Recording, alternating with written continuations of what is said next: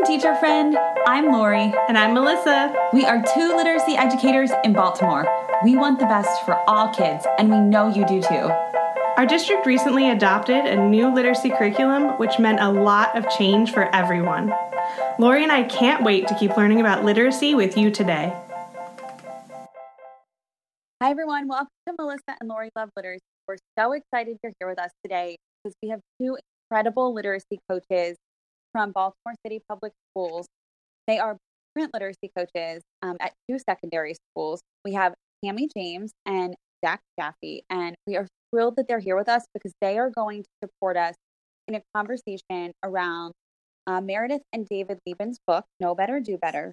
We're focusing on chapter seven, and the title of chapter seven is Unfinished Learning and Older Students, a Story. So we're diving into secondary, which I know Melissa has dying. been dying to do for so long. so, Zach and Tami, welcome. Um, Tami, would you introduce yourself first? Tell us a little bit about yourself, and then uh, Zach, would you do the same? Okay. Um, I don't know exactly what to say, but I'm Tami. I'm currently uh, literacy at ACE, which is the Academy for College and Career Accreditation in Baltimore City. Um, I'm working with grades 6 to 12 currently in ELA. Um, of course, the plan is to push out to other content areas for literacy support. Um, and I am entering my 15th year in the district. Oh, yay. That's awesome. Good milestone. You're halfway there. I am. Retirement. I am. Love it. Zach, tell us about you. Uh, my name is Zach Jaffe. I am Blueprint Literacy Coach at the Augusta Fells Savage Institute for Visual Arts, um, which is a high school in Baltimore City. This is my 17th year in the district. Um, second year as a literacy coach, and before that, I was an English teacher for 15. Thank you. So I'll jump in. Um, Zach and Tami invited me to be a part of a book club about Know Better, Do Better, um, David Liben, Meredith Liben's book, and really excited. But I also assumed, you know, this oh, this is about like how to learn how to read in kindergarten to second grade, but that's okay because I need to learn more about that. So I was really into it. Then I saw, but didn't get to it yet, chapter seven. And I remember I ran into Zach and I was like, Zach, I can't wait to get to chapter seven because it's about older students. What do we do? um, and so quote kind of hit that is from the book and it says older students who are years behind in reading comprehension might be the most pervasive and frustrating problem in America. And that just kind of hit me um, because I feel like that's what I've felt for so many years during middle school and high school. So before we even jump into like what the book actually says, just what were your first reaction thoughts about this problem? Yeah, I have to agree with that quote. Um, it was something that really struck me well. Um, I got to talk to David Liben for a bit when we were looking at new curriculum for English for Baltimore City schools. And he mentioned that mm-hmm. exact same thing about like, what do we do with students who are in middle and high school and are so far behind in reading? Mm-hmm. And he basically said there hasn't really been a good answer except perhaps to work on fluency, which is really what chapter seven is all about. Yeah. So when I saw that we were reading the book, I was super excited to find out everything that he was going to say. He and Meredith Liben were going to say uh, about the foundations of reading, and it really just connected with what he had talked about before and what I've seen in the classroom about working on fluency to try and get students back, you know, to the point where they can really participate in class. Yeah. Um, can you tell us a little bit more about the fluency piece that you're mentioning from the book so that the folks listening can have some context around um, what you're referencing? Yeah, one of the things that they talk a lot about building up children's fluency, um, and this would ideally be done in the earlier grades, but of course, sometimes we have to work with students who are behind reading. And what they mean by fluency is that when they say the words when they're reading, that they say them accurately that they say them with a good rate of speed and that they say mm-hmm. them with expression, you know, uh, saying them with the right emotion that would fit the passage that they're reading. And I know my experience is like working with students who have been in behind in reading is that I've seen that connection where they just they might know the words, they might know how to pronounce the words, but when you hear them read, it's not fluent at all, and it really does affect their comprehension. Um, I remember a student that I had in a repeater reading class a couple years ago, and we would sit and read together, and she would say the words at a decent rate. She would hear the words, um, but because she wasn't really saying them right, and because she wasn't really pronouncing them with the right expression, you would ask her a comprehension question right after that. She wouldn't know what she had just read. Mhm. Tami, do you have anything to add to that before I jump in with more questions? um, um, just I was just kind of thinking like um also like connection um to fluency and many behaviors that arrive in the classroom, and a lot of times you know teachers will assume that students are just misbehaving because they're bad or lazy or whatever it is, but lots of times those behaviors are problems or a mask for the deficits that the students bring to the classroom. I can think of one um, young lady in particular that I worked with last year, um, who, you know, we were working with Wit and Wisdom, but she was really even hesitant to state fluency um, activity. So um, one day I just decided to sit to myself and, um, you know, talk to her about, you know, let, you know, let's do your practice, like really as every class. She revealed that she did not want to read aloud, even with me, because she was a little embarrassed that she could not read and that she was skipping for um, particular words because she didn't know. It was like even the simple um, of the words that she was having problems. So um, eventually, you know, she and I we we continued to work together. She agreed to work, um, and I got her to at least start practicing with fluency. But um, it is it is frustrating for me because I see lots of kids labeled as behavior issues when it really is kind of like that bad or the issue that they're having with reading. You know, they're acting out because they don't want to reveal to people that, hey, I, I really can't do this. You know, and they're feeling some kind of way by being in the classroom with their peers and not being able to form at the level or even at a level that would be considered, um, you know, on grade level. And I think one, sorry, one of the things that teachers do because they have struggling readers is they try and help by reading aloud or by having Mm, students yep. read aloud to each other. And then it's like, well, imagine you're that kid who doesn't feel comfortable reading and everybody's reading aloud to each Mhm. other. You kind of duck and hide. Mhm. Um, and everybody sort of cringes when you're picked to read because you know that you're not going to read it in such a way that everybody understands it. And it, it does Mhm. get really embarrassing, and kids do want to hide the fact that they can't read that well because of a lack of fluency. And then another Yeah. thing along with that, Zach, is like I I noticed, um, you know, and I used to do it a lot in my classroom. I had to stop. Is that even with your read aloud, um, sometimes it's not even the route to go because students will continue to ask you to read for them Right. because it's much better and more interesting when you do it and they kind of they miss out on the opportunities to practice themselves because we're you know we're trying to show them a model for what fluent reading looks like but too much of it is more of a hindrance than it is right help. Right. Yeah, but it's a struggle as a teacher because then as soon as you Yeah. ask them to read, it slows down and it gets Yeah. very fragmented and nobody's understanding what's going on and people are getting bored. Mhm. So yeah, Yeah. it is tough. it's it's a struggle So I think that one of the struggles that I've had in my own career was that there were some interventions that really tailored down to, you know, back basics of things, coding, phonics. I never, I didn't feel like most of my students needed that. I think there were some, but most of my students fell into this fluent category, which I didn't have before then. Um, but like Mhm. you guys, it wasn't automatic like reading of the words was a struggle and took so much of their energy.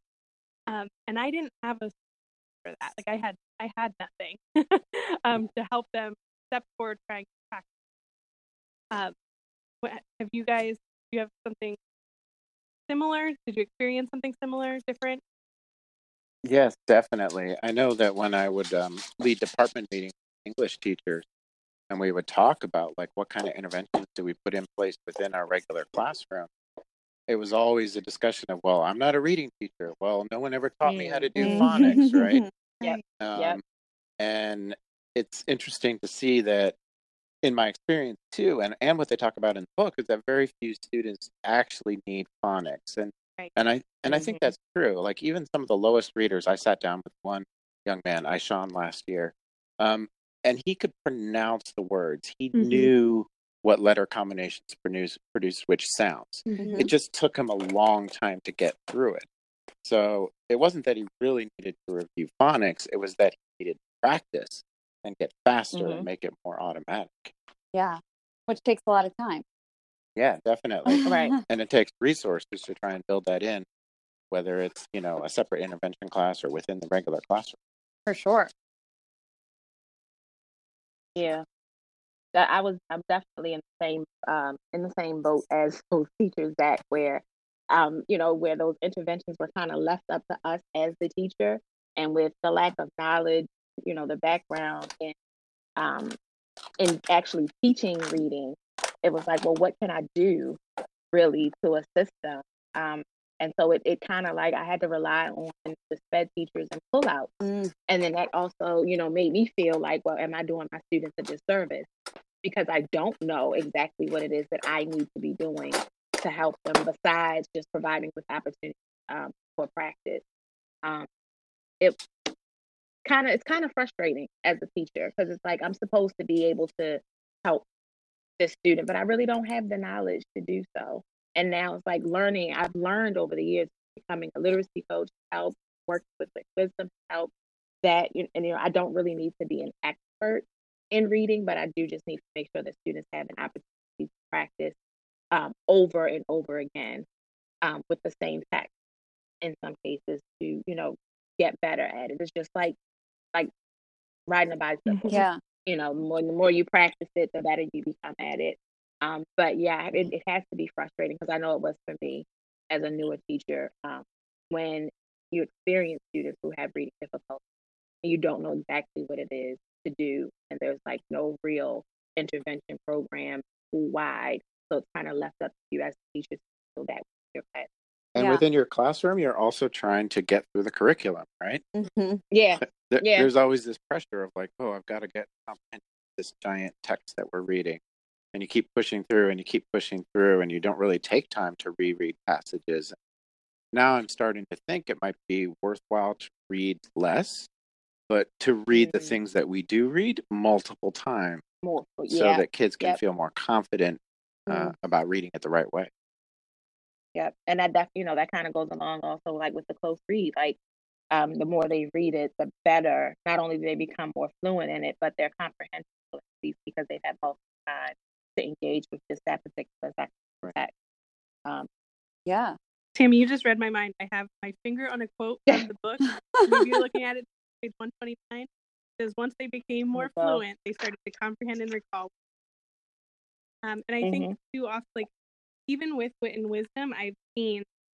I'm not going to say majority, but I have seen teachers who said, "Well, I'm just going to skip the fluency because that seems like mm, extra or unnecessary, um, or they just don't see why they need to do it. Uh, and that kind of breaks my heart knowing that, you know, on the other hand, they're probably also saying, what do I do if my students are behind? mhm. um, yeah, so that's for sharing that. Um, Can I give you another quote there too? yeah, Yeah. let's do it. Let's On page Quote 133. yeah. On page 133, they say disfluency is not only at the base of Mm. struggling readers' problems, but it is also integral to students' social and emotional well being as well. I under I underline that Mhm. too. Yeah. And I, I don't know what you've noticed, Tami, in terms of the wit and wisdom and, and people who have actually tried the stuff, but um, it seems to me that really getting kids confident, you know, if they can read a passage confidently and then Yep. take on the challenge of reading it aloud to their peers, like that really boosts their confidence and makes them feel that whatever reading they have to do in whatever class, they're better equipped to handle it. Yeah. It does. Can you You know, like I was saying. Sorry, ahead. Tami. I'm no, sorry, I, I just wanted to say I, I totally agree. Um, I that I just wanted to say for those listening, I'm just trying to provide context if folks are listening and they're elementary um, trained teachers that this whole conversation for for my elementary teachers listening, um, secondary teachers are more, and and feel free to jump in, friend. Um, they're they're more versed in content, not process. Mhm. So Mhm. for secondary teachers who are English teachers, um, they have not had foundational skills background of how kids learn to read.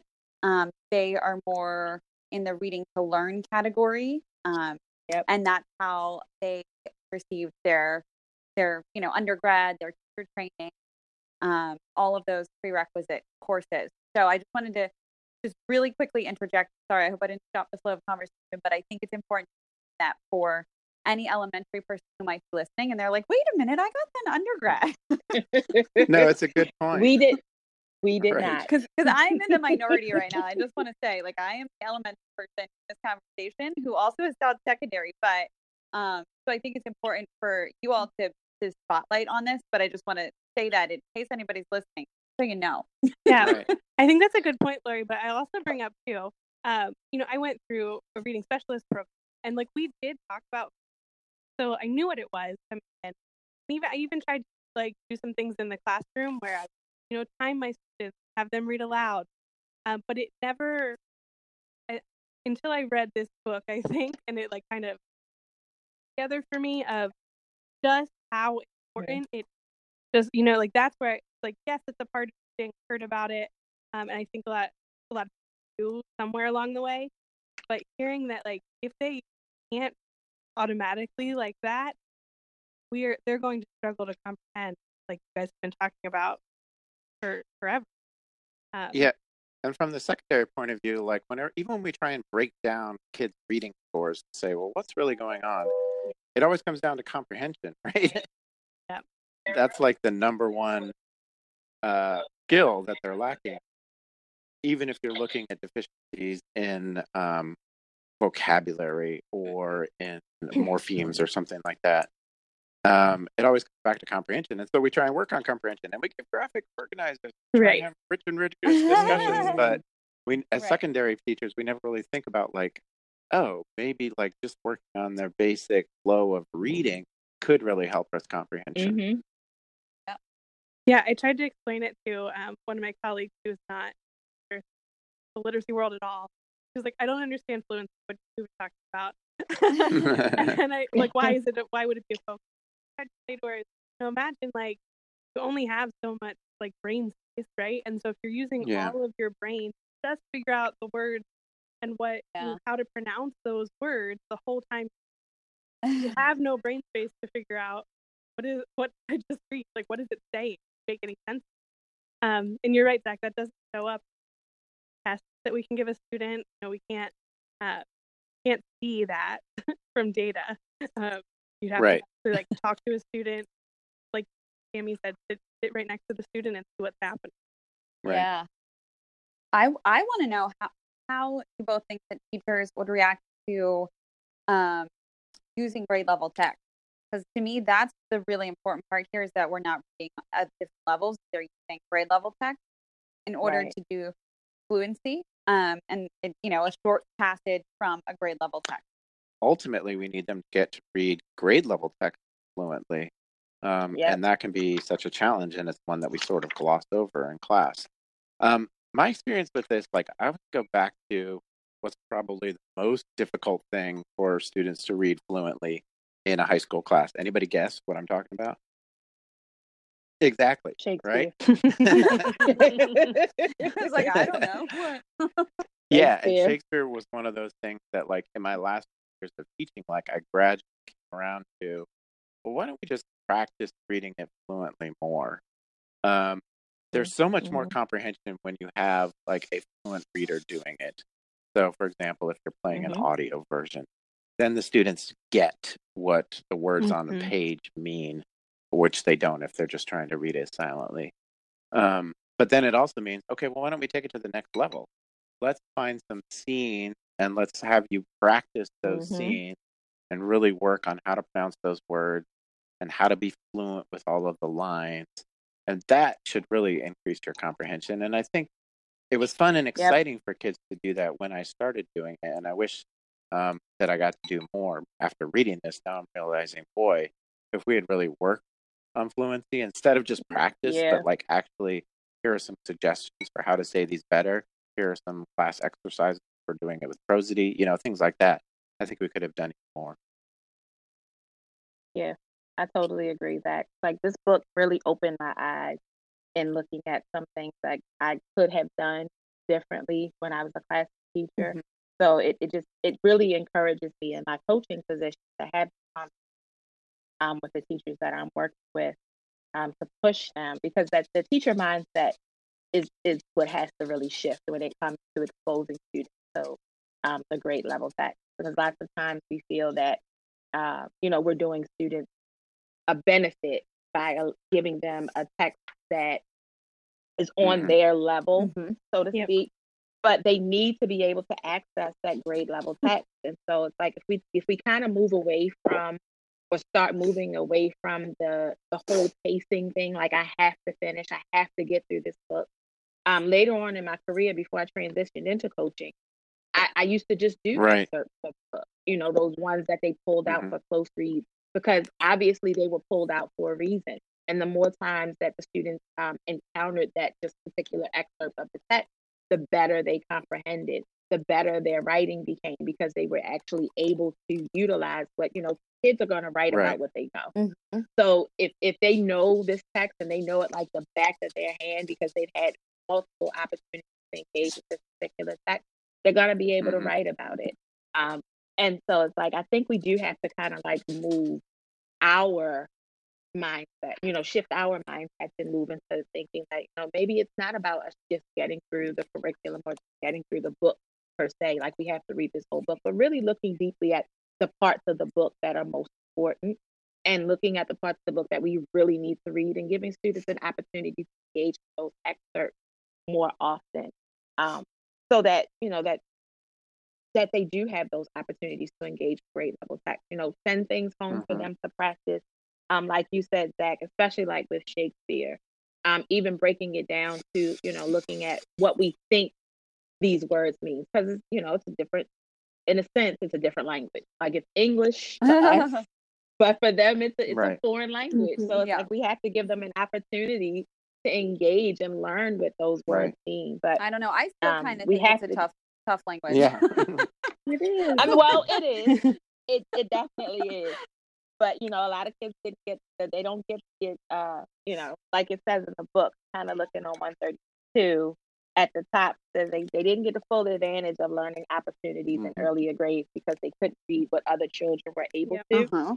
And it's kind of like I feel like with that we have we set them up for failure in in later grades because we haven't provided them with opportunities to read grade level text as younger kids. But now that they're older, like, you know, did we do them Right. more harm with thinking that we were supporting them with allowing them to read on the, the level that they tested? Yeah, mm-hmm. and looking at the way that they've described the partner fluency, there's different parts of them describe the partnered fluency with a coach or like an adult of some sort, a teacher or something, um, Mhm, with two students mhm. at a time. Um, which I know like the logistics of how that would happen in any school is puzzling to me. But what they say is that can happen.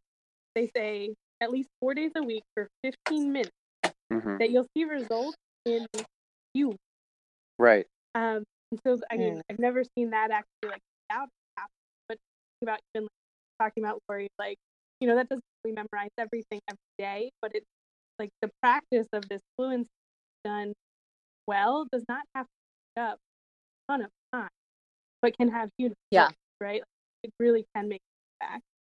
And another thing that he mentioned was the use of the technology, the phone, something like that. So if students Mhm. don't feel comfortable reading with another student, um, then they can record themselves reading on their phone, and then the, the Mhm. teacher can watch it directly. And you know, maybe that's a good way to get kids actually doing it at home because it's like, well, all you have to do is record it on your phone. Right. I think that's very practical, right? That's like, um, absolutely. I think that that's a good creative use of your voice voice memo. right. Exactly. Right. Yeah.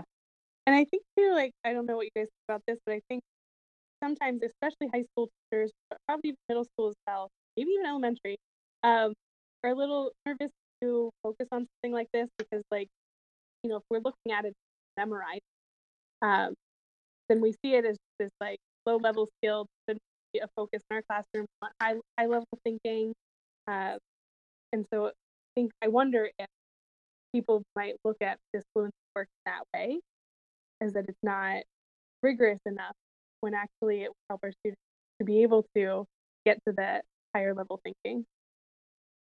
Yeah, I mean it's a it's a piece of the reading puzzle. So um, I think that that gets at a you know a bigger question, Melissa. Like if the leadership in your school is walking in and your kids are doing, you know, because I think that a lot of teachers make are made out of fear, Right. um, for better or worse. Mhm. Yeah, Um, that's true. you know, um, and so you know, I think that the first thing a teacher thinks is, okay, when making a decision, like if the leadership walks in and sees me doing this, or sees my students doing this, what will be the reaction? Mhm.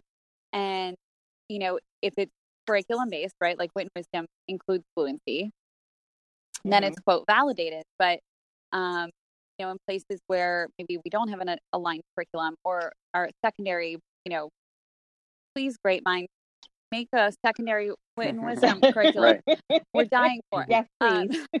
but you know where we don't have a secondary curriculum and we are um, working to to put pieces together um, we like exactly what you said you know your people walks in there's a check, checklist or there's a thought um, and it that is there a higher level question what to use where are we on the bloom chart um, not is this fluency going to help the kids be better readers with a little bit of practice over time um, of grade level text. And so I think it's about a deeper understanding for all educators Yeah. Because I always Yep. consider the administrators, and God bless them, who are have been you know science uh, like sixth grade science teachers or like phys ed teachers, like just really amazing people who just haven't taught reading or or literacy Right. you know and i Right. think that they um they're at a disadvantage being an administrator because then you know it's like a, a switch has flipped and they're meant to be an instructional leader and they may not have all that knowledge that they need to um so it's, it's about educating you know that fluency is a piece of the puzzle and really this is something that is helpful for students to grow as readers to be able to access the text that we need them to access want them to access so yeah, I think. I, I agree. I agree, Lori, one hundred percent. Like I, I, I believe that all you know, all stakeholders need to be present and accounted for when it comes to um, improving or, or into this literacy work. yeah Like I think you know, administrators, you know, everybody that's involved needs to be really, really invested and dedicated to really understanding the work that you know or the task rather that we have in front of us and understanding how we're going to go about tackling this and so that it doesn't become like a punitive thing because like you said a lot of moves teachers make are out of fear like that's the first thing that pops into their head yeah. when they're sitting down to, to write out a lesson plan like you know am i being Mhm. compliant with what the administration has set um you know so it's not necessarily that we're doing what's in the best interest of the students like we're making sure that we're checking all the boxes. Yeah. And that has to that has to stop like we can't be a box check system like we have to make sure that everybody is aware of what needs to be happening and that they understand why it's happening um, one thing that um, i thought was really impressive when we did the site visits last year to ohio um, to the Wit and Wisdom Mhm. site visit yes you visited was you the, visited um, mad yeah, river we actually we went to Mad River coaches. yes yes on a previous Oh podcast. yeah. So uh but yeah, like it was just so impressive to me that the principal and the administration actually sat in Wit and Wisdom PD and that they learned the curriculum and that they had to teach lessons because I think that's what it takes. You know, everybody has to understand what it is that the teacher's doing so that when you go into these classrooms and you're doing these observations, you know exactly what's happening because you you've been in the work along with the teachers and it's not that you're looking to, to know to ding the teacher for something, but you really understand what's happening. So, you know, like you said, we're begging great minds to come up with a secondary curriculum so that the fluency piece is already kind of like integrated. But I think it will take some work to kind of bring teachers around and understanding that hey, this is the work that really needs Yeah. to be done. Um, it is it is still rigorous because we're we're using these Yep. grade level texts, but we also have to address these deficits that our kids are bringing to the table. We can't just keep leaving them there because it's not going to get better. It's only going to continue to Yeah. get And. I think you've said so many important things, Tami, and this is really just so one of the reasons why I, I love you and I love working with you so much. Mhm. um, that, you know, the, the administrator does to turn that page and shift that mindset from being, you know, I'm going to know a little bit about everything and have a deep Mhm. understanding of, uh, I mean, we're talking about literacy instruction, but also most likely all Mhm. instruction. Mhm. um, surface level Yeah. isn't going to do it anyway. So if we really want to change things, we've got to go deep. Um, but then also being able to live in the reality of this is what we have and this is what our kids need and and right now we're finding that they need fluency work um, how can we bring this to to our schools to make it a reality that aligns with what we have going on right now yeah Right. And if we're talking about literacy in every content, everybody kind of has to have some knowledge of what that looks like, what that's supposed to yeah look like. oh good you know? point I think also that one one of the things they mention in the book is that the practice of fluency is never divorced from comprehension. as Well, um, Right. and so even if I was doing something in my class that was working on fluency, I should be very mindful as a teacher to still keep asking comprehension questions because that's the ultimate goal hmm is that we improve fluency in Mhm. order to get better comprehension. And and I would hope that an administrator could understand how those pieces come together um, if the administrators were Mhm. educated on that. And it's a matter of the teachers like holding up their end of the bargain, where it's like, no, I'm not just reading Right. passages, but I'm using that to build comprehension as well. Yeah, that's a great point Yeah, and I, and I love that you guys keep bringing up. Um, it doesn't have to just happen in the English class. because we Right. know at the high school level, That's a whole Um, other podcast, isn't it it? totally is. you are so right because at, in high school let's just pretend there's six teachers four are english that's only a quarter of the teachers right. I right. mean, you only see your students for so long. So that you Yep. need to have a student's day focused on actually reading. But I'm looking at the um, suggestions for like what to do whole class for fluency. And you know, at some point, like the fifth bullet is to hand out questions, text dependent questions. And I just like I imagine I'm like I imagine in social studies and science, they're probably also answering questions based on a text Yep. at some point. They are. So if, Let's hope. kind of, you know, figure out how to incorporate other splits of, you know, reading aloud, modeling fluent reading, uh, and, you know, reading again after you hand out the question. There's there's other things in there besides reading out loud, but that's what that's what I skimmed. Really. Right. Yeah. Uh, Because even though we're not all trained to be reading teachers, we essentially are all Yes. reading right. We all know how to read fluently, so we can model for our sure. And I want to know, don't have to train to teach students how to read to be able to do what's in this text or in in Book. Right. Okay. That's a great point, Melissa. These are, I think that the best part of the book, they're so tangible. The tips that he gives are so Yeah. tangible and they're very user friendly. Like, I felt like if my dad read this book, not in education, he would be able to understand all of the concepts and and be able to execute it, you know, with relative success if he if he needed to. I I feel like very um, user friendly. So good job, Ben, on that one. Mhm. Kudos. Yeah. Yeah. The- Kudos Yeah. for sure. there's Yeah. a little there's a little bit of skill involved, but I think it's mostly will, right? Yeah. Mostly, can we Mhm. figure out a way to get Mhm. teachers to buy in? Can we find ways to carve out time in our classrooms Yeah. because we see this is important? That that's the battle. Yeah. Yeah. I so Um, I, I wanted to share a story. What it, something earlier made me fit. Um, but I I don't know if I've ever told you this. Um, I think Melissa knows, but Tami, I don't know if you know. And Zach, I definitely haven't talked to you that much, so I don't think that you know. But I um, so I started my my very first year of teaching, two years of teaching, were in high school. I taught nine to 12. Um, and I originally, I had minored in English. So I had taught um, English and also they gave me a couple sections of reading, which at the high school level, which basically meant that I had every kid in the whole high school who was below grade level in reading. Wow. Um, so I was intervention at the time before it was Mhm. like called intervention. Um, and I did a ton of this. I did all this fluency stuff um, because I was element. I had an elementary major, so I majored in elementary, but I was teaching nine through twelve, and then given this intervention-ish class, um, and and it was really all that I needed to do. So I I did a lot of fluency stuff. I also did expose to grade level text, but I didn't do enough of it in hindsight. Um, and then in that years, I just thought I have to go back and figure out what happened at the elementary level that Mhm. caused kids to not be able to read to me by the time they got ninth grade. Yep. And so then that's when I went back and I taught um, elementary. But it was just really interesting to, um, I always call it Tarantinoing because you know how he starts with the end first. I started with the end, which I think is very unusual in your career to start with the end and then go back.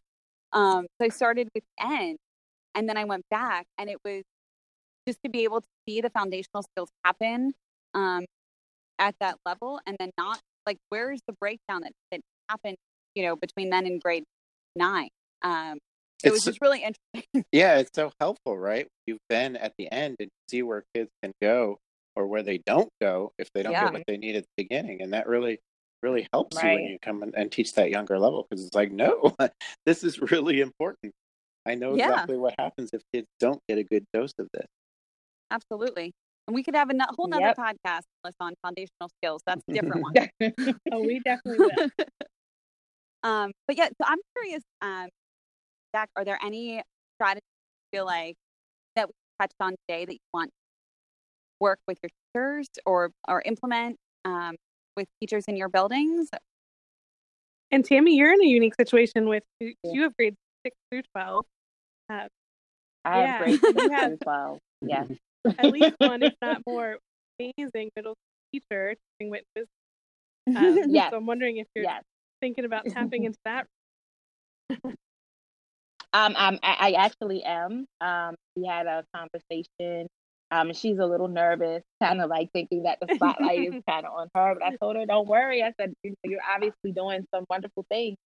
So I'm going to be um, sitting in your classroom just to kind of get um, an idea of what it is that you did with your students to see such a, you know, an increase in your um, in your part Ooh, scores. Tami, um, tell one us about the that scores. she Um, well, we saw, if I'm not, let me get it right, Melissa, you might have to help me, but I believe with um her students working with her that there was like a 33 either percent or point uh, increase Wow. just over the last year for um for ACE. So um, I told her I'm definitely going to be coming in to look at what it is that you do, um, so we can maybe replicate this in the other classrooms. But one thing that she said um, was that she, you know, with wit and wisdom, she did what was expected of her. She um, she taught wit and wisdom. Um, she taught it to fidelity, and she said consistency. The consistency with um, just working with the students um, on those routines and things of that nature is what really, really helped her. Like she just wanted to make sure that everything in her classroom was consistent. And um, the students responded. So I'm really excited to kind of get into her classroom to see the work that she's doing. But again, with wit and wisdom, fluency is built Yeah. in. So it's not something that, you know, we necessarily have to work on. But I am thinking of a way. We didn't pick up Sorry here because um, they weren't sure if it was something that they could take on right at the moment, um, which is unfortunate. But you know, they have another intervention that they um, already have in place. I'm not really familiar with it, so I have to see once they start doing the pullouts exactly what that entails. Um, but I do want to see if we can incorporate um, some fluency practice in the in the, the high school classroom um, so that we can you know see a difference across the building Mhm. and not just in one particular Yeah. classroom um, and you know using using her as kind of like um, a model to say, hey, like this is what happens when you know it's incorporated and when it's used. You know, because a lot of teachers, um, just from conversations, I noticed that teachers were not. I think Melissa, you mentioned this earlier too. That teachers were not doing the fluency; they were mm-hmm. cutting the fluency out um, because they wanted to make sure that they were getting through the curriculum at the pace that um, they were told. But understanding that if you teach it with fidelity, um, at least right now, we can bring in the other stuff later, but teach it to fidelity. Make sure that you're not skipping any parts. Make sure that you're including that practice, that you can see a difference. So I'm definitely going to hopefully not put too much pressure on her, but kind of hold her up as a model of like what can happen if we really yeah. do. I think you make work. a great point. I think the first thing that is cut is fluency. That is the very first thing. Um, mm-hmm. And yet that's the biggest lever, uh, you know? yep. Yeah. And when you ask them why, it's, it's all because, oh, I, we didn't have time, you know? Like, make, make the time, make sure that you put it in there because you, you can't, you can't skip that. Like, they really need that piece. Yes. More students need that piece than you really yes. understand. Yeah. And like we mentioned it before, you know, high school teachers, especially high school teachers, don't often have that background in how to teach reading. Um, so at mm-hmm. your school, you actually have a nice a nice setup there that you have at least at the very least you have middle schoolers teachers have who have that built yeah. in. They kind of lean on that. But I actually think the fluency routines in Wit and Wisdom are pretty adaptable. You know, they they use passages yeah. from their actual text. So you know, high school yep. teachers could definitely yep. pull out passages from the text um, and kind of adapt the uh, routines of how they're using it for homework like that in their yep and i was actually just thinking that because we had a conversation you know with the new grading mm. policy um, teachers are trying to really figure out how because a lot of teachers really said that they don't give homework they, they don't give homework that regularly but i think that this would be an excellent way to kind of um, support um, the students in, in providing them with that fluency practice as a home assignment. Um, and like you said, Zach, I wrote that down. Like have them, you know, read it aloud and record it as a voice memo, and listen, you know, listen back, and then also send it to the teacher so that we can that serves as a record. Um, I think that's an awesome idea that I'm going to definitely bring up to my teacher. If I know Tami, she'll be in that teacher's classroom with a video camera before she knows it, and using that as a model for the high school teachers. I probably will. That I mean, I, I, we did have that conversation about video observations. You know, I love doing mm-hmm. the video observation. I mean, elevate that practice, so I probably right? will. Yeah, I mean, there if you are telling high school teachers, look, this is what they're doing in middle school, right? Surely you guys can mm-hmm. build on that then it makes the message much more powerful. Mm-hmm. Yeah. Right. And a lot of the kids that we have in high school, you know, they weren't able to experience uh, with with the, the, the ninth graders that return um, are actually at an advantage because they did have at least one year of wit and wisdom, so they're a little bit familiar with it. Um, but the older kids who had had an opportunity to experience it, I think it would be a great um, a great opportunity for them to practice with the fluency. At least, you know, if we don't incorporate it in the classroom, um, then we could at least put it, you know, take it, have them take it home right. to yeah. practice. All right. So, Melissa answered all of the questions or talked about all of the quotes. I want to make sure we got through all of them. I mean, we could keep talking forever. Um, David Liben did, did, a Q&A webinar, and he said, like, this is the most talked about chapter out of the whole book. So we can keep talking about it. But we I, we've answered everything that we wanted to talk about. Yes. I love that. Um, well, so I, I want to hear if you guys don't mind sharing before we go. What are your best of advice? Like you could, I mean, this is the beginning of the school year. Get some advice from the teachers mm-hmm. as coaches who've been there, who've done that, who've read chapter seven. What what what's your best advice?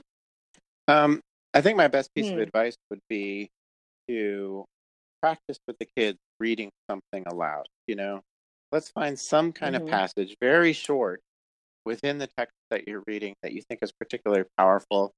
And instead of just reading it once, like have the kids practice and read it out loud. And and maybe build up confidence of some of those kids who have been at the lower end um, so that they can read it out loud to the rest of their peers. Like, imagine if you on a Monday told a student, Hey, I want you to read this out loud to the whole class on Friday. And I'm going to sit with you and practice it Mhm, a few times so mhm. that you feel confident. What that would Mhm. do for that student when Friday came around and they were able to show their students, like, Hey, I got this, I can do this. Like, I think just like taking that viewpoint of let's read some passages aloud, let me model for the students, but not do all the work for the students, let them practice as well. That would be one thing I would encourage Mhm. people to practice. That's great. Tami, And I what are want- you thinking?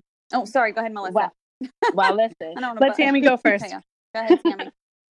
No, Oh, I ahead, was just gonna say I'm um, still when Zach was thinking, saying like- that, you know, I've been thinking about it like with just one first. You know, like this could, if it's a whole new thing for teachers, Mhm. maybe just thinking about like, can I help one student become a more fluent reader? Might be one way to start. Just one. Just one, just to start. See what just fine. I like that. this is what All right. you're brilliant, Melissa. Um, Only occasionally.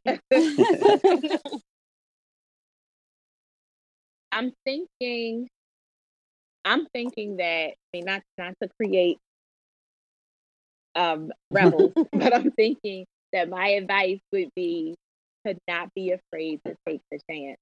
Like step out of that discomfort or that fear of what's going to happen if someone comes into my classroom and sees this, but be confident enough in the work that you're doing with your students that if someone does question why you're doing this type of work in your classroom, that you can say, this is why I'm doing it because the students need it. Um, also, like what Zach said, that that repeated practice is key. It's necessary. I can recall last year one of the teachers asking, why do the students have to keep reading the same poem over and over and over again and not zero? Like they're tired of it. I'm tired of it. And my response to her was, well, what did they learn from it? Like, do they know the poem? Are they able to give you that, the um, the answers to the questions that you're asking them? And of course they were. And I said, well, that's why they're reading it over and over again because the more exposure they have to that particular text, the easier it's going to be for them to produce a piece of writing that is solid, that is precise, but also demonstrates the knowledge that they picked up. Um, but so like take don't be afraid, don't be discouraged to take the chance to actually do what's in the best interest of the student. That's my piece of advice. Yeah. And see what the difference And I think is. I would add, like, we don't have a curriculum in high school that has built-in interventions. Yeah. Um, that's, Right. That's the piece that's not there at all. And so, as long as you're able to still reach the standards that are being set by the curriculum, it's kind of up to the teacher to build in whatever interventions might work. And Right. and I think you know, take the chance, go rogue, do something different. in respect to the high school curriculum, Mhm. means try out some of those things and see if Right. they work, while still trying to meet the standards that are established by the curriculum. Yes. Yes. Thank you for cleaning that up for that. No, you said it really well. I just feel like I can't ever be explicit enough by like I'm always going back to like clarifying in my head too, like just you know, everybody stick to the program here. right. Um and and focusing on that that lane that we're in. I think that's great advice. We'll have to have you guys back on in like January or February and Ooh, see, see what's happening in your Okay. Sounds good. fluency. Yeah. Sure. Sure. I love that. Well, you guys are wonderful. Thank you so Yeah, much. And for um, everybody Thanks who listened, please, please, please give us a five star review, write a review. All of our listeners, we appreciate it so much. Um, if you don't want to give us a five star review, then please contact us. Um, we would love to hear feedback, but the five stars really matter. So if you love listening to this podcast or you're implementing Win Wisdom and just starting out, um, you know, this is an amazing resource uh, at whatever level. So, um, teacher or district leader or leader. So we're really happy that you're here and we thank you for listening. And thank you, Tami and Zach, for, for taking like an hour of your day to talk to us. We appreciate it. Yeah. And thank, Thank you for you. getting It me was fun. this Thanks book. Thanks for having me. Yeah. Yes, Great read. Great read. And thank you for talking secondary literacy Great with me. Anytime. Bye. Thank you you. guys. Bye bye. Bye.